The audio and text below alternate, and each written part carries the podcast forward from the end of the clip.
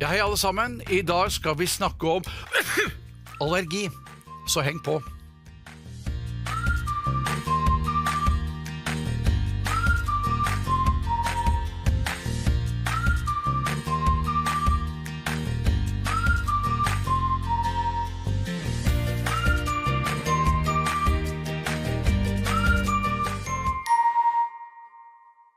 Ja, hei alle sammen. Jeg valgte å ta en ganske tøysete introduksjon i dag. Men det er jo dessverre sånn at på disse årstidene, og også utover sommeren, noen har til og med langt utover høsten, hvis dere har burot i tillegg som allergier, så er det fryktelig mye rennende neser og rennende øyne. Og det ville være en fordel om vi kanskje greide å gjøre noe med alle disse allergiene vi har. Mitt navn er Stein Flåtrud. Jeg er naturterapeut og driver et firma som heter Helhetshelse, sammen med mange kolleger. Og i dag har jeg invitert med meg en annen kollega, som ikke jobber sammen med meg, men et annet sted, nemlig Linda Rabeck. Vi har undervist mye sammen, Linda, og så har vi én ting til felles, du og jeg. Vi er allergikere, vi òg. Helt riktig. Og en av årsakene til at jeg begynte å titte på naturmedisin, det viste seg faktisk at det var allergier. Og når jeg var liten gutt, så jeg, var jeg veldig plaget av forstoppelse. Altså når jeg var helt baby. Og moren min visste ikke hva hun skulle gjøre for noe. Og så gikk det noen år, og så sprutet eksemen ut. Det var vel noe av det du også hadde problemer med? Ja, jeg hadde ikke problemer selv når jeg var liten. Men når jeg fikk barn, så fikk jeg jo et barn med allergi. Og eksem. Og henne kjenner jeg, og jeg vet at det har vært en stor plage hos henne. Ja. Men hvis hun er flink jente, og gjør hva nesten onkel Stein sier, og hva mamma sier, så er hun et stort hakk bedre. Absolutt. Men det kan være utfordrende for unge mennesker å gjøre de tingene vi skal snakke litt om i dag. Fordi at du må faktisk legge om livet ditt litt, og du må faktisk følge de rådene du får. Så Selv hadde jeg gresspollenallergi. Og når jeg da ble litt eldre, så fortsatte hudproblemene også. I form av litt mer uren hud og den type ting. Som jeg ikke egentlig tenkte var en allergi, men det var jo det. For jeg tålte jo ikke melk. Og det visste jo ikke moren min. Og jeg fikk vel hvetemel og melk og sukker og det som vi alle, i hvert fall i min generasjon, vokste opp på. Jeg tror faktisk det at dagens generasjon det er ganske mange unge som begynner å være mye flinkere til å spise grønnsaker, lage mat fra bunnen av, men jeg vokste opp på hel- og halvfabrikata, for det var det man brukte. Når mødrene skulle plutselig ut og jobbe litt, så skulle det være enkelt og fort gjort hjemme, og da fikk vi oss mye tilsetningsstoffer i maten, og det er vel noe av det som kanskje er problemet med økningen også, for det er en grassat økning. Det er ingen som kjenner noen som ikke har allergi. Ikke sant. Nei. Jeg husker at eh, der hvor familien vår kommer fra, i Nømmedalen, det husker jeg spurte gamle onkel Hans. For han syntes det var så rart at jeg ikke kunne hoppe i høyet. For jeg fikk jo rennende nese og kløende øyne og hadde det riktig dårlig. Når vi var på besøk der. Og da husker jeg spurte, da var ikke gamle gutten, kanskje en åtte-ni år gammel, var det ingen når du vokste opp, onkel Hans, det var altså min fars onkel, jo, sann, det var en vi kalte Gjømlingen, og han erta vi veldig. Da visste altså om onkel Hans av alle de store barnekullene som var den gangen. Da visste han om én. Og i dag er vi Det er ikke én av ti. Det er én av tre. Så det har vært en enorm økning.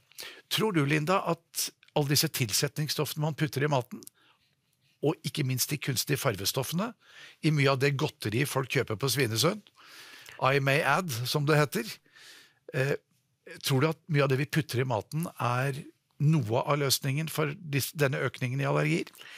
Jeg vet jo nesten ikke hvor jeg skal begynne hen, når jeg skal begynne å snakke om hva som er årsaken. Vi har jo for det første eh, konserveringsmidler i maten. Vi har eh, eh, klor i vannet. Eh, vi har eh, sprøytemidler som kanskje ikke er så veldig populært å snakke om, men faktum er at bl.a. blant annet Roundup, som brukes eh, til eh, kornet vårt, til å tvangsmodne kornet vårt, det fungerer faktisk som en, eh, som en eh, antibiotika. Det er hardt for de gode bakteriene våre, og de gode bakteriene i tarmen vår, det er de som skal regulere toleransen vår. Og den symbiosen blir veldig ødelagt av konserveringsmidler, av klor, av sprøytemidler. Så det å få den balansen i orden, det er alfa og omega. Det er man nødt til å adressere hvis man skal gjøre noe med en allergi. Jeg pleier alltid å si at bak både støv, midd og pollen og dyreallergier, så ligger det matvareintoleranser. Nå har jeg jobbet som, som terapeut i over 40 år. Du har jobbet i 30, eller noe sånt, rundt omkring. Nærmer seg veldig det. Nærmer seg veldig, ja. Du er jo vesentlig yngre enn meg. Men vi har jo fokusert veldig mye på, og særlig du i jobben din, med matvareintoleransetester. Og jeg har jobbet med en kollega nede på jobben som også har vært med i noen av programmene her, som heter Eva, som også har målt dette med matvarer og sopper og viruser og bakterier og alt mulig slikt. Og det er ikke noe tvil om om at det er en sammenheng mellom candidasopp, altså overvekst av candida i tarm, gale bakteriefloraer, altså hvor mikrobiomet blir i ubalanse, hvor bakteriefamiliene egentlig ofte står og slåss, lekk tarm, som er, er et begrep, rett og slett, som leger sa i mange år ikke eksisterte. Ja. Det sier de ikke nå i dag. Nei? For nå har forskningen gått videre, men vi sa dette for 20-30 år siden. Og så har vi blitt gitt rett av forskningen etter hvert. Ja. Heldigvis. Ja. Så av og til så kan man være litt grann cocky som naturmedisiner og si 'hva var det jeg sa'? Og det forundrer meg at ikke legestanden har vært mye raskere til å komme etter. At det er faktisk annen type forskning som dessverre altfor få leger kjenner til og leser, men som i dag er en kjempeindustri. Fordi at de som lager mat, som skal mate de riktige bakteriene, de har begynt å skjønne dette her. Og da blir det mye mer kommersielt og interessant å bruke forskningspenger på det. Fokuset har jo kommet mye, mye mer nå på akkurat det med lekt tarm. Fordi man nå har satt et stort lys på mikrobiomet, altså bakteriefloraen, som eh, anses som et eget organ. Ja, Det er spennende. Og det er mange kilo Ja, med bakterier. Ja, I hele det, dere. kroppen, ja. Men hos et voksent menneske rundt 1,2. Ja, men tenk deg det at det er altså da over en kilo bare i tarmen vår. Og tenk deg hvor små både soppene og parasittene, ja noen kan være store da, og bakteriene og virusene som lever inni oss, det er jo milliarder. Hvis vi da sier i tillegg at eh, ca. rundt 70 av immunforsvaret vårt det ligger i lymfevev i tarmveggen, Det peierske plakk. blant annet. Yes. Og det kommuniserer med de gode bakteriene. Så de gode bakteriene, sammensetningen av de gode bakteriene påvirker toleransen vår. Så, det vi da altså kan si, for å finne ut av en pollenallergi, så må vi også finne ut hva du ikke tåler å spise.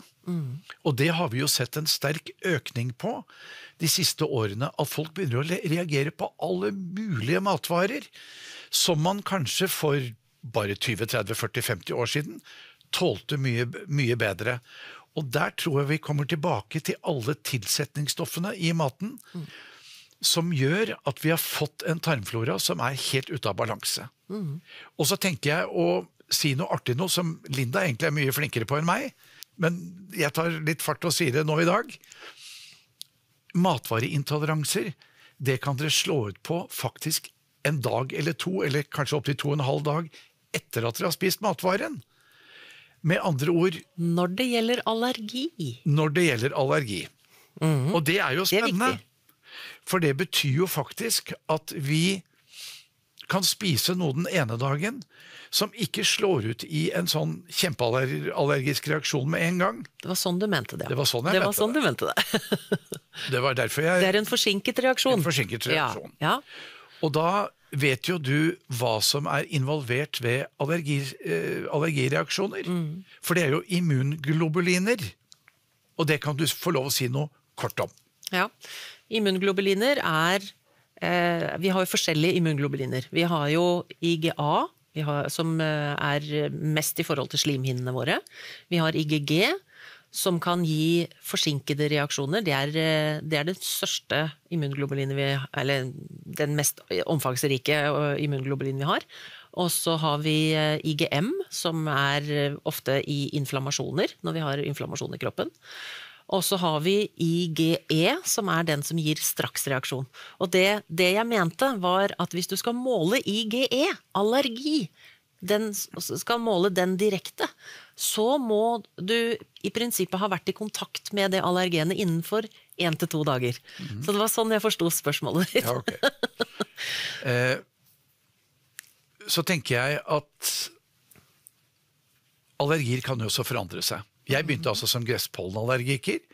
Var, eh, ble naturmedisiner. Gjorde noe med mineralbalansene mine. For mineralbalansen er også inne i bildet her òg. Absolutt. Eh, og for å ta en mm, Om man skal gå bort fra håranalysen et lite øyeblikk og si noe om hva du kan gjøre ganske kjapt som har med vitaminer og mineraler å gjøre. Hvis du, hvis du skal knekke en allergireaksjon veldig fort, så kan du ta en stor dose kalsium. Selv om ikke det står på hårmineralanalysen at du egentlig skal gjøre. Sammen med en god dose vitamin C. Da kan du ta toppen av allergireaksjoner veldig fort. Og hvis du gjør dette, ikke hver dag over kjempelang tid, for det kommer til å bli feil i forhold til mineralbalansene, men hvis du gjør dette der og da, da tar vi gjerne et gram med gram med C-vitamin og et gram med kalsium. Og det kan man gjøre annenhver tredje hver time over et kortere tidsrom som en halv dag, en dag, et eller annet sånt. De har ingen betydning på mineralbalansene dine over lengre tid uansett. Og så, for noen år siden, Linda, så lærte du meg noe som jeg har prøvd. Fordi jeg var altså allergifri i 25-30 år, jeg. Og så ble jeg litt eldre. Så begynte jeg å reagere litt på stenfrukter. Begynte jeg å reagere litt på hasselnøtter. Og så tenkte jeg jeg tåler jo ikke melk så godt, så det har jeg latt være. Men så begynte jeg å få litt mer kløe i huden igjen. tenkte jeg, ah, hvete og gluten. Mange reagerer på det. Og så gikk jeg over til havremelk. Og mye havre i brød. Og gjett om eksemen spredde seg. Og jeg klødde og klødde og klødde. Og da krøp jeg til korset, og så tok jeg en matvareintoleransetest hos deg. Og så slo jeg ut på et stoff som heter gliadin. Og det er det mye av i havre. Så I hvete. Unnskyld, I hvete. hvete. Men det er litt i havre òg. Ja, det, det er eh, noen substanser som kan ligne. Ja. Så jeg, reager, jeg gikk jo på en måte fra asken til ilden. Og med en gang jeg sluttet å spise havre, så gikk det bare noen dager, så var kløe og eksem egentlig på retur. Og det var det. Fordi at jeg reagerer på bjørk. Og jeg har ikke veldig lang allergi på bjørk. Jeg er av de heldige. Jeg sliter ei ukes tid. Maks eh, i to uker. Hvis det er veldig stor bjørkepollenblomstring, da, da kan jeg slite litt. Men jeg har kjøpt meg en luftrenser på jobben. Jeg har en luftrenser på soverommet, og det hjelper betraktelig. Så er man flink til å dusje hver dag, får av seg alt mulig pollen, og så har jeg begynt å bruke Perilla. Ja. Det har hjulpet meg. Det er altså en urt som heter Perillo. Den kan du også få som øyedråper. Fungerer glitrende. Jeg syns det fungerer vel så bra som legemiddelet, og perilla har ingen bivirkninger. Øyens trøst er et godt Ja. ord. Nå kom jeg på det, for det ja, lurte vi på i stad. ja. ja. Øyens trøst heter det. Og det kan man altså dryppe i øynene. Helt ufarlig, ingen bivirkninger. Fungerer helt nydelig hvis man begynner å klø og øynene renner. Og man kan bruke det også som tinktur og ta det inn i kroppen. Og så skal jeg la deg få lov å snakke om noe du syns er kjempefint, og det er kversetin. Ja. Først må du fortelle hva det er. ja, det er et bioflavonoid. Kversetin, Hva er et bioflavonoid? det er hjelpestoffer i, i eh, frukt og grønnsaker. Eh, Veldig ofte så er de sammen med C-vitamin. De har, veldig god, de har veldig god forsterkende effekt på hverandre C-vitamin og bioflavonoider. Og bioflavonoidene beskytter C-vitaminet Yes. fra å oksidere. Ja. Så det er gunstig å bruke C-vitaminprodukter som har med seg bioflavonoider. Og det er det alltid sånn naturen serverer det. Der er naturlig vitamin C, ikke askorbinsyre, med bioflavonoider. Da er det faktisk mye bedre opptak, det blir veiene lenger i kroppen på oss, og en av dem heter altså kversetin. Fortell mer. Ja. Jeg er veldig glad i kversetin, nettopp fordi jeg har jobba mye med, med allergi og intoleranser. Eh, og kversetin har en effekt som et antihistamin. Det vil si at den er, den er naturlig histaminhemmende. Eh, og med det og så må man forstå det sånn at det finnes noen celler, bl.a. mastceller og eh, noen Mastceller, det finner vi hvor i kroppen? ja, det er eh, Mastceller er eh, immunceller som eh, annet sitter i lungevev. Eh, men poenget med dem er at de skiller ut histaminet. Ja. Så hvis vi altså kan få et stoff som hindrer dette, dette frislippet av histamin, Yes. så er man per definisjon bedre. Ja, det er det. Fordi de er, da, er de ikke, da slipper de det ikke så lett. De holder mer, Disse cellene holder mer på det. Det skal mer til for at de slipper det løs. Hvor mye kversetin skal vi bruke per dag? Eh, de fås gjerne i 500 mg kapsler, og da bør man opp i minimum 1500-2000 milligram, og det bør tas i én dose. I én dose. Ja, Så ikke der skal fordelt det på dagen. Ikke fordeles. Nei. Én dose én gang om dagen. Ja. Det gjør det jo mye enklere for mange også. Ja. For mange av dere er ikke veldig flinke til å ta frokost- og middagsdoser. Dere syns at det blir veldig slitsomt, og vil ta alt på en gang. Det fraråder jeg normalt å gjøre, men altså ikke med kversetin. Så har vi en til også, da, som jeg òg har vært veldig glad i i samme forbindelse. Og det er pyknogenol.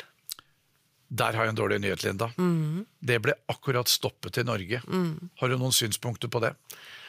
Ja, jeg vil gjerne se en begrunnelse. Det er mitt synspunkt på det, fordi at jeg har brukt dette i mange år, og det har ikke bivirkninger. Så jeg vil gjerne ha en god begrunnelse for hvorfor det stoppes. Og man kan stille seg et spørsmål, dere. Hvorfor holder norske myndigheter på å stoppe stoffer? Vi har en lang rekke nye stoffer nå. Dvergpalme, i Fantastisk for prostata. Vært brukt i ja, gud veit hvor lenge. Siden jeg begynte. Ja, og hvorfor holder man på med dette tøvet her? Mm. Å stoppe naturmidler uten bivirkninger? Hvem står bak? Fordi at dette er det noen som står bak. Dette er en villet utvikling, og pyknogenol har mange fine virkninger på tannkjøttsykdommer. Det beskytter blodårevegene dine for plakkdannelser og hjerte-karsykdom. Det er fantastisk for diabetikere for å beskytte blodåreveggene i si, hele skrotten, fra topp til, eh, fra topp til tå. Mm. Til og med de små kapillærene. Ja, Bitte små kapillærene, de minste blodårene, beskytter pyknogenol. Men det er altså nå, per nå, stoppet, i hvert fall foreløpig. Det var forbudt i mange år i Norge, lov i alle andre land. Så ble det plutselig lovlig et par års tid, og nå skal de jaggu fjerne det igjen. Og sånn holder de på hele tiden. Det er ikke lett å ha et naturmedisinsk ståsted når verktøyene blir fratatt oss. Det dere hører nå, er ikke bare en kritikk, det er et hjertesukk. Og det er ganske dumt at det er sånn. Ja. Men vi går videre. Ja. Så Pyknogenol kan man bestille fra utlandet gjennom nettbutikker. ja. Og jeg håper og tror at noen tar til vettet og sier at dette er greit å bruke, for bivirkninger har det altså ikke. Nei. Så er det C-vitaminer, har vi snakket litt om. C-vitamin er veldig avgiftende. Og igjen, de av dere som har lave nivåer på D-vitamin i blodet, det har vært veldig mye snakk om det i den pandemien som har vært nå, at man må ha store nok nivåer av D-vitamin for ikke å bli syk. Men D-vitamin er faktisk også viktig for immunforsvaret, for at ikke det skal løpe løpsk når man har allergier. Så det å ligge på et godt nivå på D-vitamin for allergikere, det er faktisk en god idé. Da vi snakket om perilla, vi snakket om kversetin, og så kommer det til en urt som jeg er veldig, veldig glad i, og som virker raskt. Og folkens, dere har den rundt dere på alle bauger og kanter. Brennesle. Brennesle hindrer også histamin. Det er et stoff i brennesle som hindrer histaminutsondring. Brennesle er kjempeeffektivt.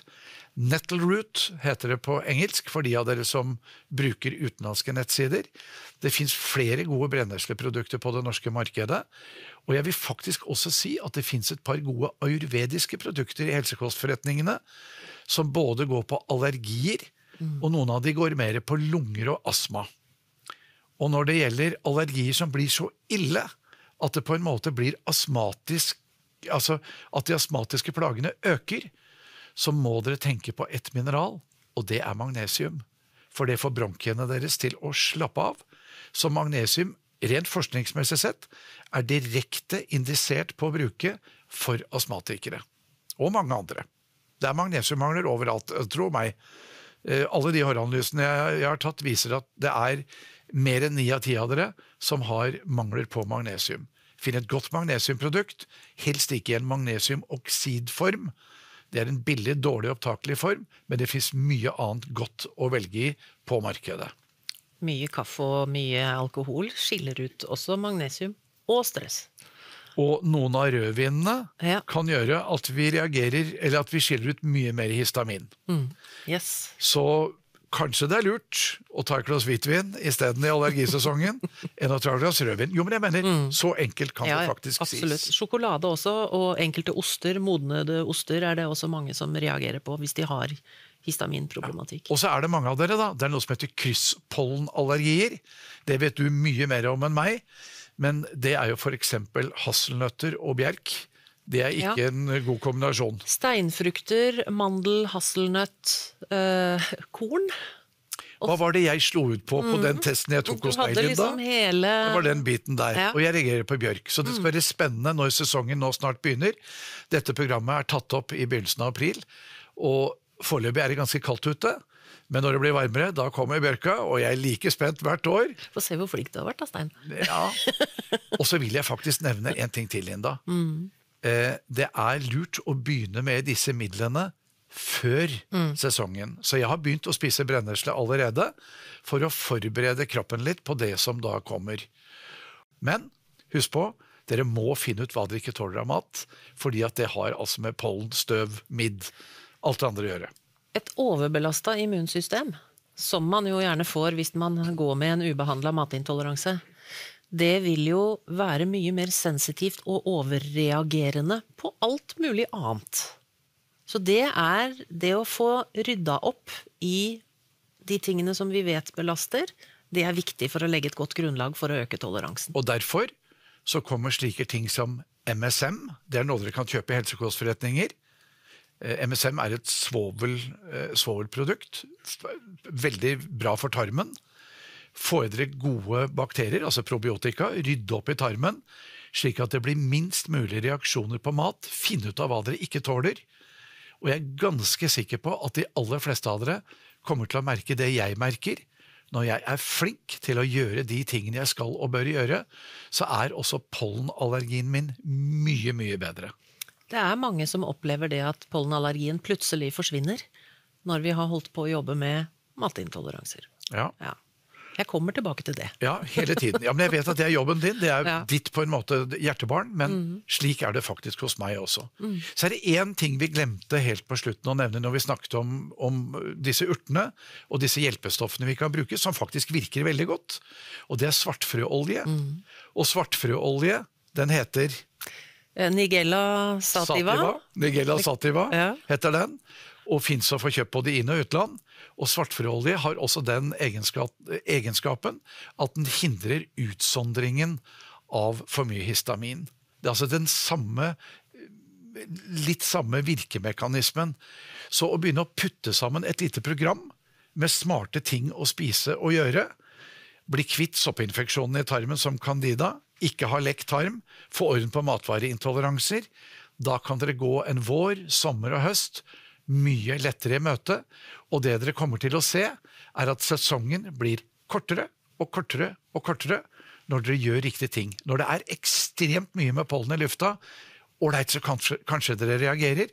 Da har vi altså noen midler. Og blir dere altfor dårlige, så ta en antihistamin. Da er vi inne på legemidler. Og det syns jeg er helt greit. Men tenk så fint om man kunne la være å bruke anti antihistaminer. Jeg selv blir veldig trøtt og uopplagt av å bruke antihistaminer. Jeg har prøvd mange typer. Så bruk det enkleste aller først. Og hvis det da ikke hjelper, ok, da kryper vi til korset og tar litt antihistaminer. Så folkens, det var litt om allergier i dag. Linda, tusen takk for at du kom. Det er alltid en glede å ha deg med i studio, for du kan så mye jeg ikke kan. Så vi håper vi kan utfylle hverandre en annen gang med informasjon også. Så som sagt, begynn å legge om livet ditt og gjør noe fornuftig. Så blir kanskje allergiene dine vesentlig bedre og til og med borte. Så tusen takk for i dag.